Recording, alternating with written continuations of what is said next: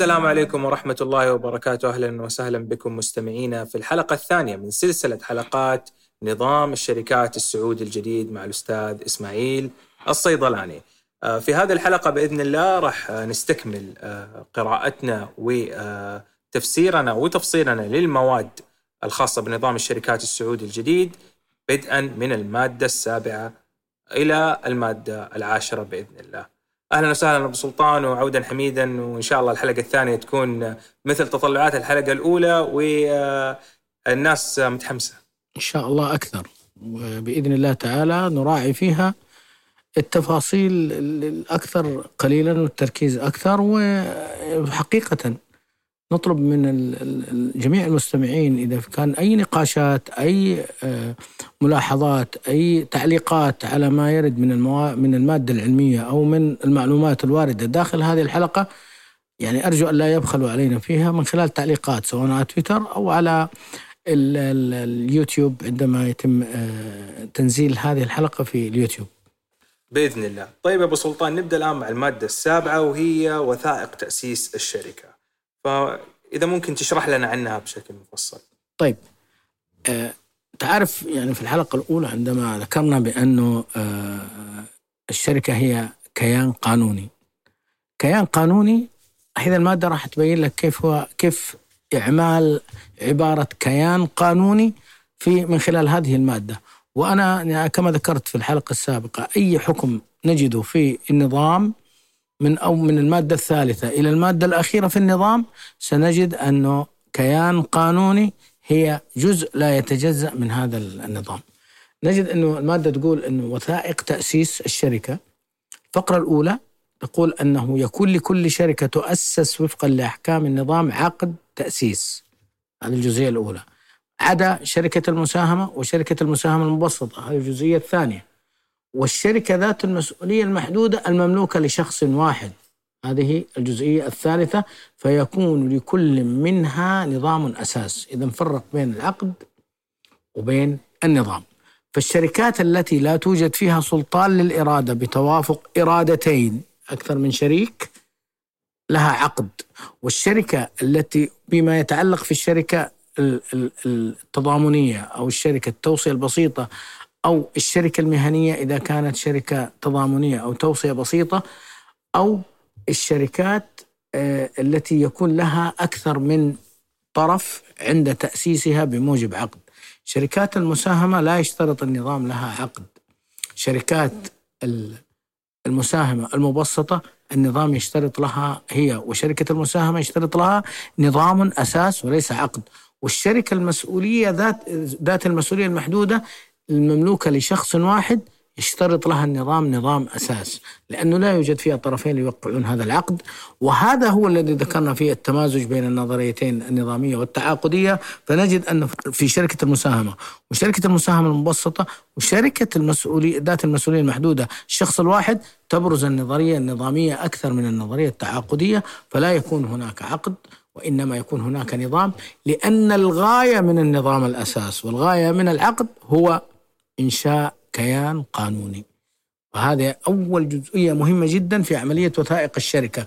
حتى تتقدم للوزارة بطلب تأسيس إما شركة تضامنية أو توصية بسيطة يجب أن يكون لديك عقد أو ذات مسؤولية محدودة مكونة من أكثر من شخص لابد أن تتقدم بعقد تأسيس ويحدد النظام البيانات المطلوبة في كل عقد كل شركة بحسب طبيعتها.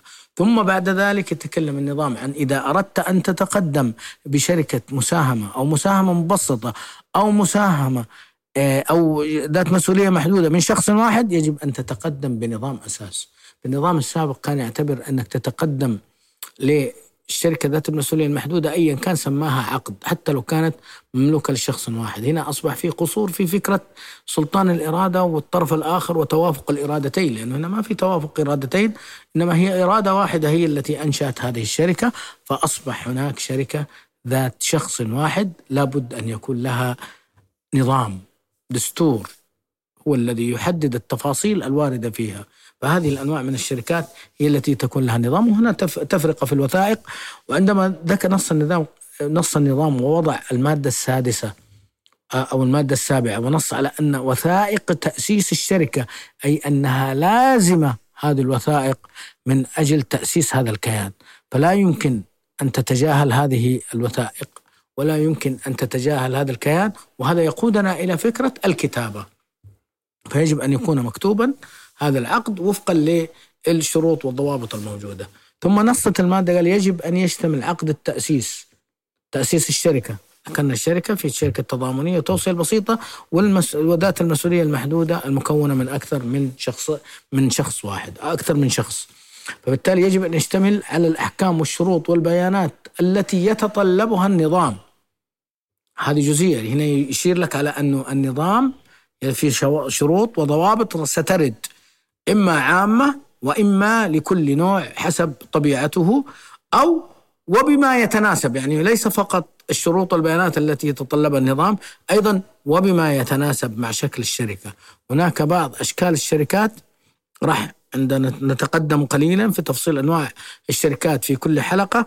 سوف ترى أن بعض بعض الشركات يشترط لها النظام شروطا محددة أو بيانات محددة تتفق وطبيعتها. فبالتالي هنا يجب أنه يراعى عند تقديم العقد أو النظام الأساس الشروط والضوابط التي تتناسب مع كل شركة. أيضا من الأمور التي الضوابط التي وضعها النظام يشترط أن يكون عقد التأسيس الشركة أو نظامها الأساس مكتوبا باللغة العربية. هذا أصل لا يجوز لأي شركة أن تتقدم للجهة المختصة سواء إذا كان وزارة التجارة عند تأسيس الشركة أو عند التقدم لهيئة سوق المال بإدراج أو اكتتاب أو طرح الاكتتاب العام يجب أن يكون النظام الأساس مكتوبا باللغة العربية ويجوز أن يقدم مترجما. والترجمة مساحة واسعة يعني ممكن ترجمة مستند مترجم أو يكون مثلا لغتين باللغة العربية واللغة الأخرى أيا كانت هذه اللغة. وفقا ظروف المؤسسين أو ظروف الشركاء في الشركة وجنسياتهم. النظام لم يشترط لغة معينة في الترجمة إنما اشترط أن تكون اللغة العربية هي اللغة الأساس فلا يجوز أن يقدم عقد تأسيس إلا باللغة العربية، يعني ما تقدم لغة إنجليزية مترجمة إلى العربية. يعني لما تيجي تشوف النص يقول لك يجب أن أن أن يكون عقد التأسيس والنظام باللغة العربية، يعني يجب أن تقدمه باللغة العربية. وبعد ذلك تترجمه. يعني ما تجيب لغة إنجليزية وتترجمه لغة عربية. هذا يختلف مثلا تجد أنه مثلا في عقود الوكالات الأمر يختلف. عقود الوكالات ممكن أن تقدم عقد وكالة باللغة الإنجليزية مترجم للعربية. هنا لا النظام نص على أنه يجب أن يكون باللغة العربية ويجوز ترجمته أو إقرانه بلغة أخرى. طبعا هنا أيضا المادة نصت على أنه يجوز يعني تعد الوزارة نماذج استرشادية وليست إلزامية. لعقود تأسيس الشركات وأنظمتها الأساسية وذلك بما يتناسب مع شكل الشركة. الاسترشاد هنا ليش؟ لأنه يتواءم مع الطبيعة. لأنه أنت عندك اتفاق تريد أن تتفق عندك أصول و ونظم وقواعد وأحكام آمرة في النظام. لا يجوز أن, تت... أن, أن, أن تنص عليها. لماذا تنص على على غيرها أو مخالفتها؟ السبب في ذلك أنه لو تتبع نصوص نظام الشركات سواء هذا النظام أو السابق أو الذي أسبق منه يعني السابق على باعتبار ما سيكون كما ذكرنا إنه يعني سيعدل أو يلغى هذا النظام اللي الآن الحالي. النظام لا يريد الشركاء قولا واحدا ولا المؤسسين ولا يستهدفهم. ولا ولا هو في في ذهن المنظم عندما وضع النظام وأحكامه إنما وضعها من أجل حماية الكيان القانوني وحماية الغير الذي يتعامل مع الشركة حتى يتعامل مع كيان قانوني بصورة واضحة وله مرجعية واضحة مستند واضح وأدوات واضحة. فلا يمكن إنك تترك الغير لحرية الأطراف أو حرية المتعاقدين أو المؤسسين يشكلون الكيان كما يريدون بعيدا عن رغبة الغير أو بعيدا عن رغبة الكيان القانوني الذي يدار من شخص يشترط النظام أو يفترض النظام بأن هذا الشخص يديره ويمثله من أجل حمايته ومن أجل مصلحته لا لرغبة الشركاء. المدير لما يتعامل مع الشركاء إنما يتعامل مع الشركاء بوصفهم بوصفه نائبا عنهم في إدارة مالهم الذي هو من لتحقيق الهدف الاقتسام الأرباح والخسائر ويشترط الا يتدخل الغير مدير أو غير عضو مجلس الإدارة أو مجلس المديرين يشترط النظام فيه الا يتدخل في إدارة الشركة.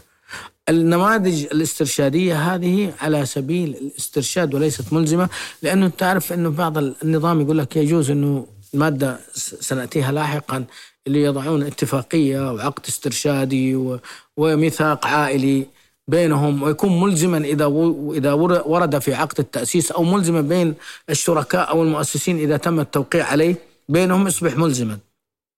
وملزما للغير وحجة في مواجهة الغير وحجة للغير في مواجهة الشركة متى ما كان موجودا داخل النظام الأساس أو عقد التأسيس. طيب النظام أعطاهم حرية فلو كان النظام يريد من هذه النماذج أن تكون ملزمة ما أعطاهم الحرية أن يضيفون فوضعها النظام استرشادية للاستعانة بها من المؤسسين أو الشركاء عند إعدادهم للعقد. طيب عندي سؤال ممكن يعني يكون آه هو يجيك من عقلية شخص في البزنس وليست من عقلية شخص قانوني.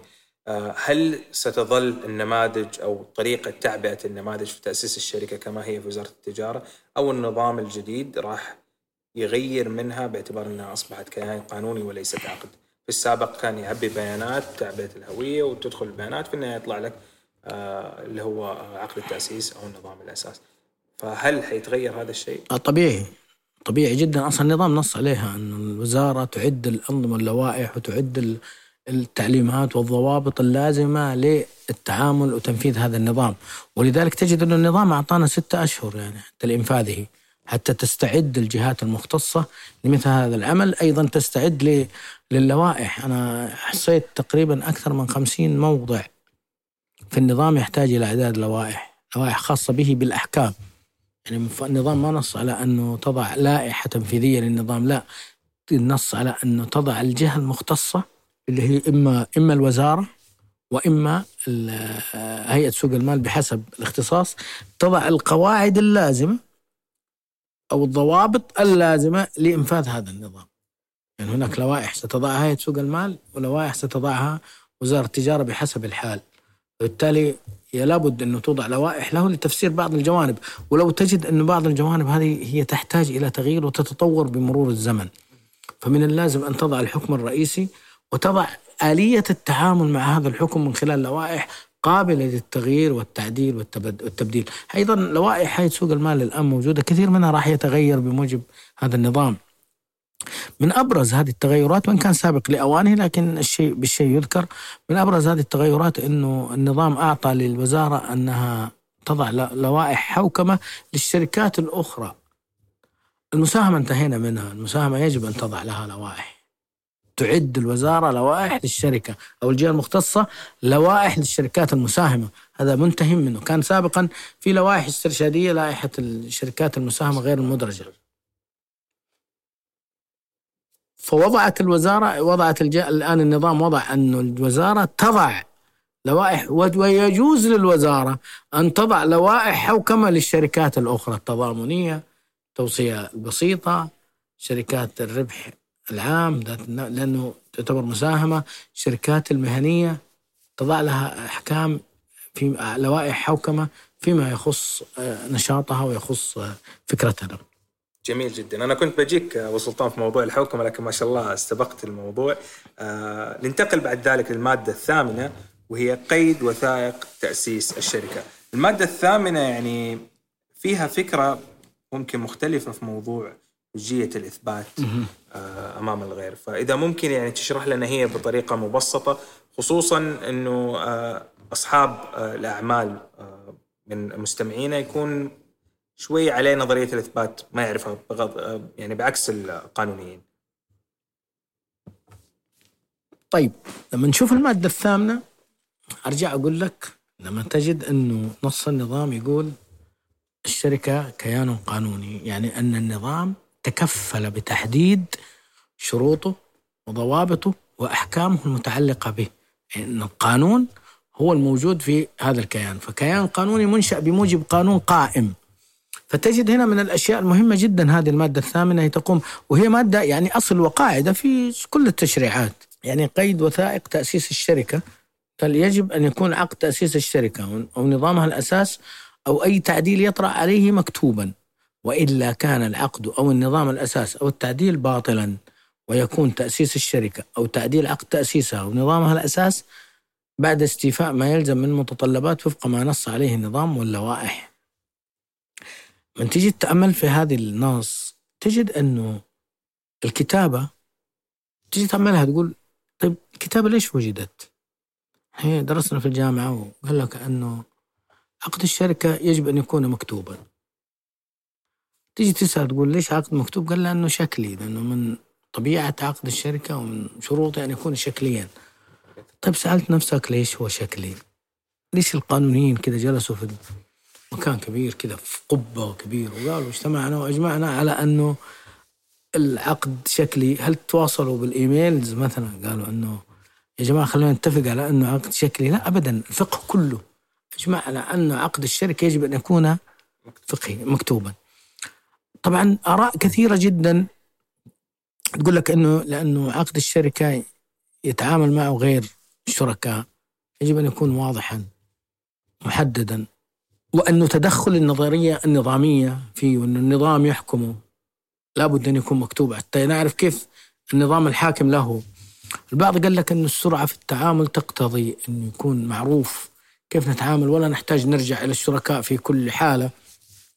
ومن هذا الكلام التنظيري والواقعي والمادي. أوكي يعني أنا أتفق في هذه الفكرة. لكن كفكرة تأسيس يعني أنا أنا هذا رأيي الشخصي وذكرته أكثر من مرة وفي أكثر من لقاء إنه عقد الشركة لا يكون أو الشركة لا تقوم إلا بناء على مسألة مهمة جدا اللي هي التعهد بتقديم الحصة. وهذا ما ما يسمى بمالية الشركة. هذا التعهد كيف أنا أعرفه؟ إلا من خلال أنا الغير كيف أعرف أن الشريك أو المؤسس قد تعهد بتقديم الحصة المطلوبة لأنه عليه التزام الشركة في شركة المساهمة يظل المساهم مسؤول عن الوفاء بقيمة حصته ويكون مسؤول عن بالقدر اللازم لوفاء الحصة فمتى ما وفى بها أو الأسهم التي تعهد بها فمتى ما وفى بها برئت ذمته وأصبح ليس له أي التزام في مواجهة الشركة. أنا الغير كيف أعرف أنه تعهد إلا أن يكون في شيء مستند؟ أروح أبحث على مليون مساهم 600 ألف مساهم 400 مساهم 500 مساهم أربع مساهمين أربع شركاء 50 شريك 21 شريك. هل أنا مطلوب مني أنني أبحث عن كل مساهم؟ كيف وفى؟ وهل وفيت؟ وهل سددت؟ وإلا فقط هناك مستند أتأكد من خلاله. أنه قد تعهد من خلال تأسيسه لهذه الشركة. فأصبح يقول لك عقود الشركات من عقود التعهدات التي يجب أن تثبت بالكتابة ولذلك كان لأنه من طبيعته ولذلك النظام يقول أنه شكلي لأنه من عقود التعهدات هذه جزئية وهذا مهمة جدا. إذا لم يكتب العقد ولم يتم كتابة هذا العقد فإن العقد يكون باطلا. وأثر البطلان هو بطلان هنا بطلان مطلق. بمعنى أنه لا يجوز للشركاء أن يحتجوا فيه في مواجهة الغير أبدا. يعني اليوم الشريك لا يجي الشريك يقول والله إحنا عندنا شركة. طيب وين الشركة؟ قال والله شوف فلان فلان فضيلة الشيخ نجيب لك شاهد انه إحنا بيننا شركة. أنا ما تعاملت معكم كشركة تعاملت معك كفرد. لا أنا ماني ماني مسؤول عن هذه الأموال لأنه بيننا شركة. لا لابد إنك تكتبها وتشهرها وتقيدها وتسجلها حتى تستوفي الإجراءات فيكون لك الحق. في مواجهة أنك تحتج أنه الذمة ذمة شركة وليست ذمة الشخصية. آه النظام يشترط أيضا أن يقيد المؤسسون أو الشركاء. هنا قال المؤسسون والشركاء. يعني جميعا. يا إما بالوكالة وإما أنهم جميعا يتقدمون. على طلب التأسيس أو طلب قيد الشركة جميع الشركاء والمؤسسون أو مديرو الشركة أو أعضاء مجلس إدارتها. ليش؟ لأنه بعد قيد المؤسسة والشركة بعد قيد هذه الشركة أصبح كيان قانوني أصبح لا يجوز له أن يتدخل في إدارة الشركة أصبح الواجب في القيد على التعديل أو الشهر على مدير الشركة أو مجلس إدارته.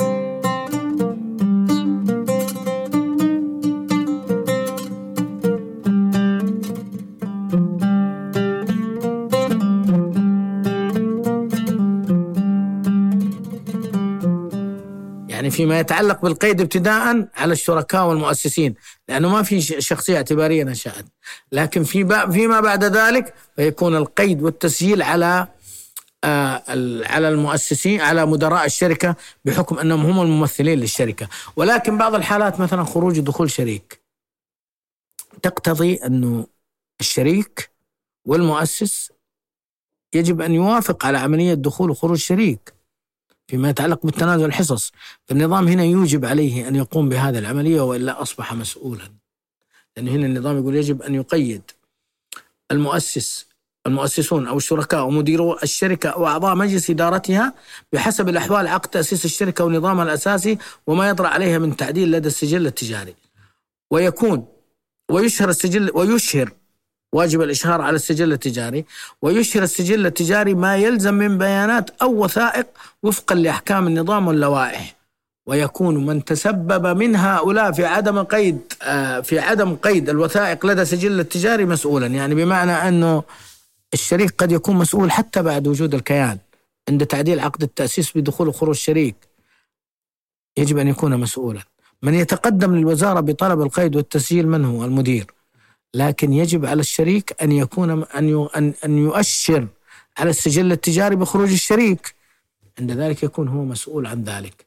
مسؤولية تضامنية. مسؤولية تضامنية عن الأضرار الناشئة الغير المشتري الحصص إذا وافق على مثلا تنازل استرداد الحصص إذا لم يتجاوب مع استرداد طلب استرداد الحصص وعد ذلك تنازل منه الغير يجوز له.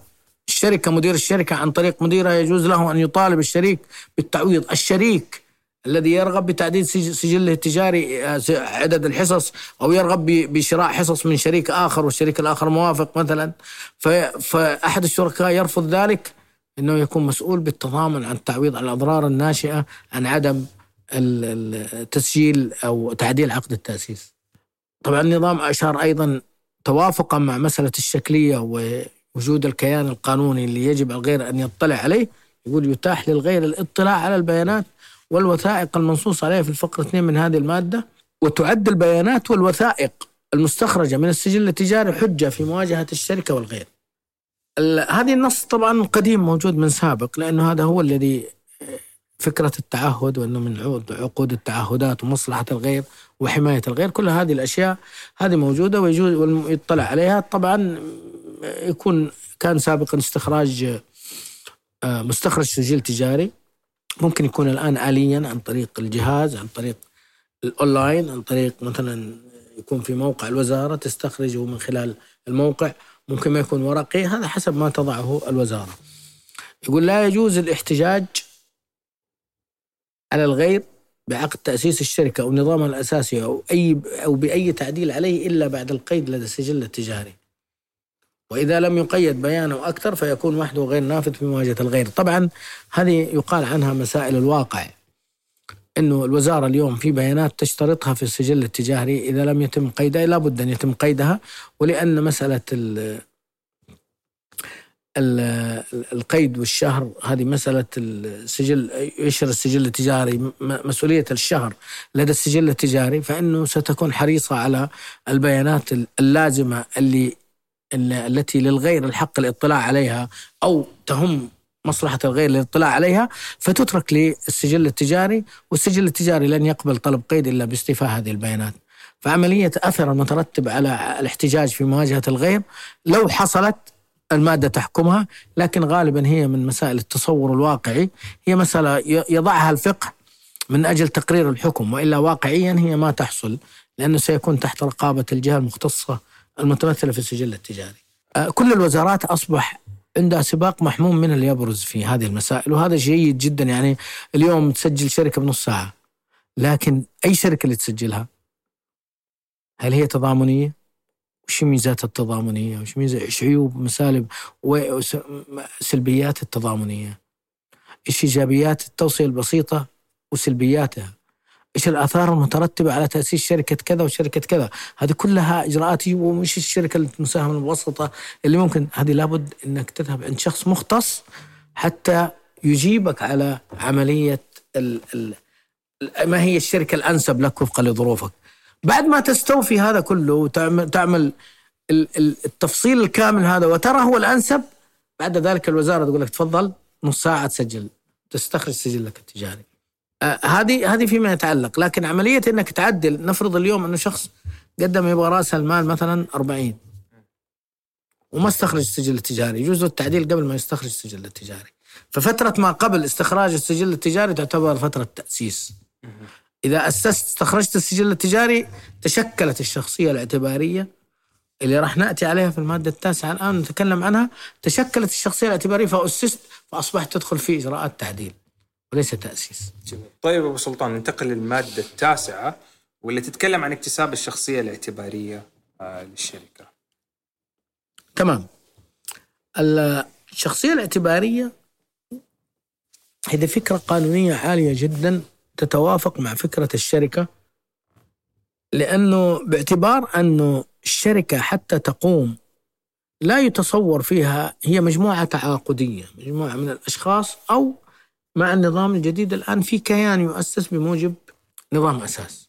لما أوجد النظام فكرة أو الفقهاء أوجدوا فكرة الشخصية الاعتبارية الهدف منها هو حل الإشكال الذي يقع من المجموعة التي أسست هذه الشركة في مواجهة الغير. الغير حتى يطمئن مع من يتعامل. لا يريد أن يتعامل مع عدة أشخاص. إنما يريد أن يتعامل مع شخص واحد له من يمثله فيصبح تعاقده مع هذا الشخص صاحب الذمة المالية المستقلة عن عشرين شريك. ولذلك وجدت الشخصية الاعتبارية التي لها ممثل. طبعا في خلاف بين الفقهاء. بعضهم يقول لك لا يوجد للشخصية الاعتبارية قانونا.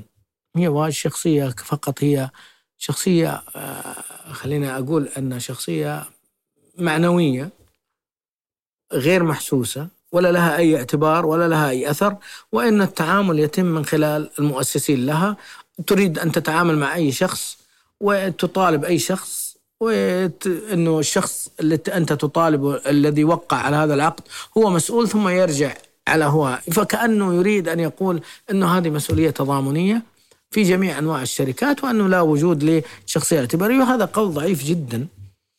البعض قال إنه هي شخص عبارة عن شخصية حكمية وليست واقعية. يعني حكما موجودة حكما وهذا أيضا له رأي لكنه ضعيف. الصحيح هو اللي هو اللي تطمئن له النفس في التعامل وفقا لأحكام النظام والتطور الذي يشهده الفقه أن الشخصية الاعتبارية لها ذمة مالية مستقلة ولها حياة كاملة مستقلة فيها عن حياة الشركاء ولها تعامل بعيد تماما عن تعامل الشركاء. الإشكال ما هو في الشخصية الاعتبارية كفكرة قانونية. الإشكال في المرحلة الانتقالية ما بين البدء برغبة المؤسس أو المؤسسين في إنشاء هذه الشركة إلى أن يتم استخراج السجل التجاري للشركة وتبدأ الشخصية الاعتبارية حقيقة بالعمل أنا عندي شركة مساهمة في نشاط مثلا خلينا أقول في نشاط استخراج المعادن. نشاط قوي. يحتاج إلى أدوات يحتاج إلى أعمال يحتاج إلى تحضيرات يحتاج إلى تأسيس. لا أتصور أنه شخص مثلا يبغى يأسس شركة مساهمة في هذا النشاط ما يكون عنده دراسة جدوى اقتصادية. ما يكون عنده دراسة محاسبية. ما يكون عنده دراسة قانونية الدراسة القانونية والمحاسبية وال والفنية كيفية الاستخراج الأدوات اللي راح تستخدم الجدوى الاقتصادية هذه تحتاج تكاليف ولا ما تحتاج؟ من مع من؟ حيكونوا أكيد آه، شركاء أو المؤسسين مؤسسين. طيب إذا اتفقت مع المؤسسين لتأسيس ماذا؟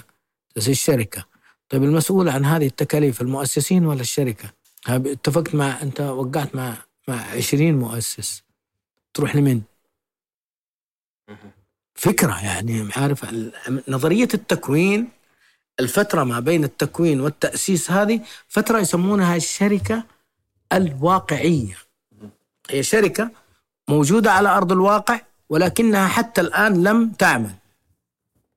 أسسنا جاء مهندس الديكور مثلا أعطى التصاميم جاء المقاول نفذ عمل مقر الشركة ومحلها التجاري جاء المحاسب أو الرجل الاقتصاد مكتب الدراسات قدم الجدول الاقتصادية جاء المحاسب قدم الحسابات اللي تحتاجها الشركة جاء المحامي كتب العقود و والإجراءات وبين للشركة إلى إيش الإجراءات اللازمة.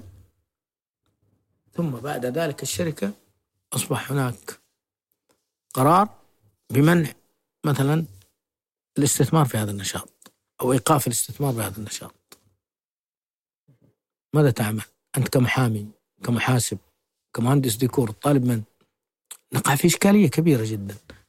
قبل ما أوصل لهذه كان في فكرة خلاف بين الفقهاء. طبعا الفقهاء ما وصلوا لفكرة النظرية وال الشركة الفعلية أو الشركة عفوا الواقعية الشركة الفعلية مسألة أخرى. الشركة الواقعية ما وصلوا لها إلا بعد تفكير ونظريات وخلافات.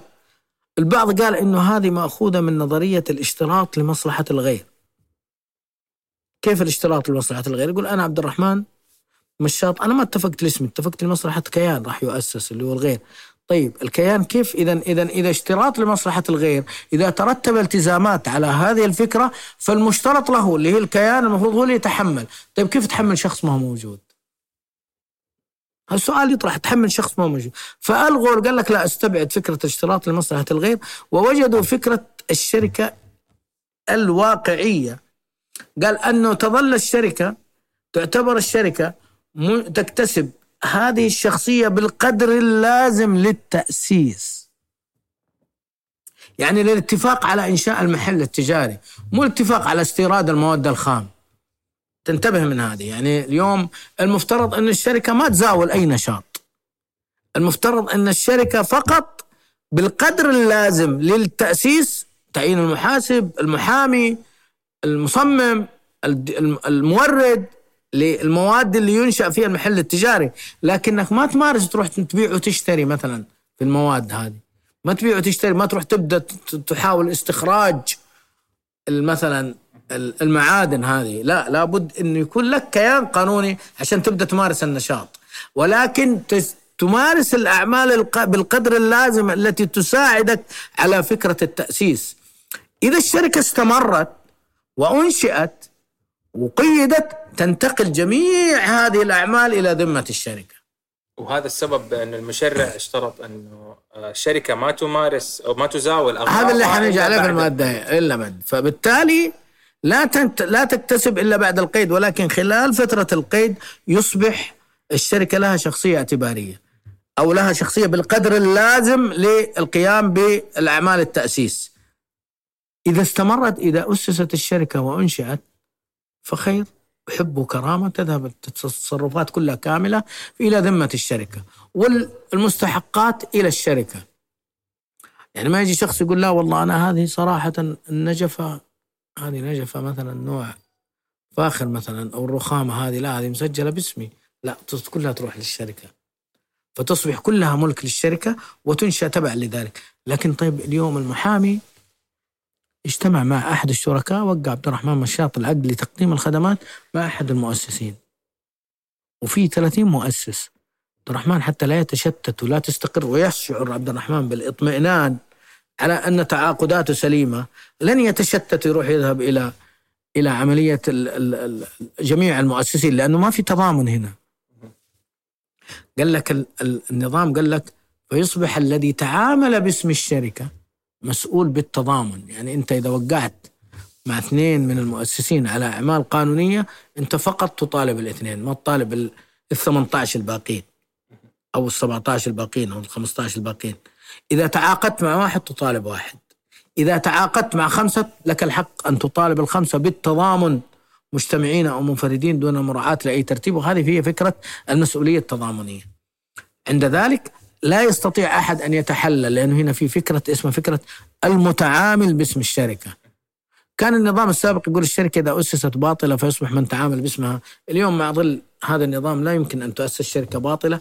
لأنه ما في شركة. يا كان قانوني محدد يا ما في شركة أصلا خاضعه لهذا النظام. وفيما يتعلق في تعاملك أنت من تعاملت معه يحكمك العقد الذي تعاملت معه إذا لم تؤسس كشركة. ولكن إذا أسست كشركة فالتعامل يتم وفقا لنظام هذا النظام اللي هو نظام الشركات. لذلك قال إذا لم تستوفي يقول يترتب على قيد الشركة لدى السجل التجاري انتقال العقود والأعمال التي أجراها المؤسسون لحسابها إلى ذمتها وتحمل الشركة جميع المصروفات التي أنفقوها في سبيل تأسيس الشركة. قال إذا لم تستوفى إجراءات تأسيس الشركة على النحو المبين في النظام يكون الأشخاص الذين تعاملوا ما قال تعامل يمكن واحد ما هو شريك أصلا. ممكن أنت رحت المحاسب جالس قال لك أنا المحاسب. هي أنت أخ عبد الرحمن دفعت قيمة المساهمة؟ هي تفضل. هذه المية ألف هذا السند. هو وقع على السند المحاسب. الشركة ما أسست. أنت دفعت قيمة الأسهم اللي قالوا لك تعال في تساهم معنا وما أسست تروح تطالب المحاسب. يعني هو اللي يتعامل معك مش الشريك ولا علاقة بالمساهمين. من تعامل باسم الشركة هو المسؤول. المهندس الديكور المورد حق المكاتب حق الأجهزة جاء استلم منه تعاقد معه وقال له جيب لي order وقع على على طلب أمر الشراء اللي هو مثلا شخص ما له علاقة بالشركاء رجل الامن وقع على أمر الشراء وراح أملت امنت له أنت الأجهزة الكمبيوتر والحاسب الآلي والاتصالات والشاشات والمسائل هذه كلها وشاشة العرض ووضعتها له في في مكانه. أعطيني حقي قال طيب استنى. الشركة ما أسست كاتب في الأمر الشراء بغرض كذا لتأسيس شركة كذا أو لشركة كذا. جاء ما في شركة المتعامل معك رجل الامن اللي اداك أمر الشراء هو المسؤول. فما في علاقة هنا شركاء تقول لو قال شركاء قال ويصبح الشركاء مسؤولين بالتضامن روح ابحث عن الشركاء وكيف تحمل شخص مسؤولية شيء لم يتعامل له فبالتالي هنا في التزام والتزام مقابل مع الشخص الذي إرادته انصرفت إلى إجراء هذا الالتزام فنص على المتعامل باسم الشركة. قال إذا لم تستوفى إجراءات تأسيس الشركة على النحو المبين في النظام يكون الأشخاص الذين تعاملوا أو تصرفوا باسم الشركة أو لحسابها مسؤولين شخصيا في جميع أموالهم وبالتضامن في مواجهة الغير عن الأفعال والتصرفات التي صدرت عنهم خلال مدة التأسيس. المسألة مو فقط يعني بس أموال لا حتى الأفعال والتصرفات هم مسؤولين عنها في مواجهة الغير خلال عنهم خلال مدة التأسيس اليوم جاء أخذ مثلا منك مثلا استأجر مثلا آه، جهاز حق طاقة مثلا اللي هو كهربائية. ومن أجل مثلا تأسيس شركة كذا. جيت قلت له سمحت أعطيني الجهاز حقه. قال والله هذا روح طالب الشركة فيه. لا ما دام ما أسس الشركة راح أطالبك أنت اللي استلمت من الجهاز. فهو تصرف هنا بال بأخذ الجهاز و... و... و... واستئجار هذا الجهاز. وليس فقط قيمة الأجرة لا أيضا تسليم الجهاز هو مسؤول عن تسليم هذا الجهاز. هذا فيما يتعلق في الشخصية الاعتبارية. لو نبغى نتكلم عن الشخصية الاعتبارية اخذنا أربع حلقات عشان نأسس بس إحنا نضعها بصورة مبسطة حتى يفهم التعامل مع هذه الشخصية التي لا يمكن أن تنشأ إلا باعتبار أن هناك كيان قانوني. وفقا للمادة الثانية ينشأ بموجب هذا النظام فيترتب على هذا النظام شخصية اعتبارية مستقلة ولها ذمتها المالية المستقلة عن ذمة الشركاء وتتحمل كافة الالتزامات والحقوق التي في مواجهة الغير أو للغير أو في مواجهة الغير لصالح هذه الشخصية الاعتبارية. هذه فيما يتعلق في المادة التاسعة إذا في أي سؤال عنها أو لا أعتقد إنها واضحة جدا. طيب. على طول ننتقل للمادة العاشرة. المادة العاشرة هي المادة اللي اليوم حنختم فيها هذه الحلقة. هي المادة العاشرة يقول أغراض الشركة تزاول الشركة أغراضها بعد قيدها لدى السجل التجاري وحصولها على التراخيص اللازمة لذلك من الجهات المعنية أن وجدت. هنا يعني يصير في عندنا حالتين لو تلاحظ.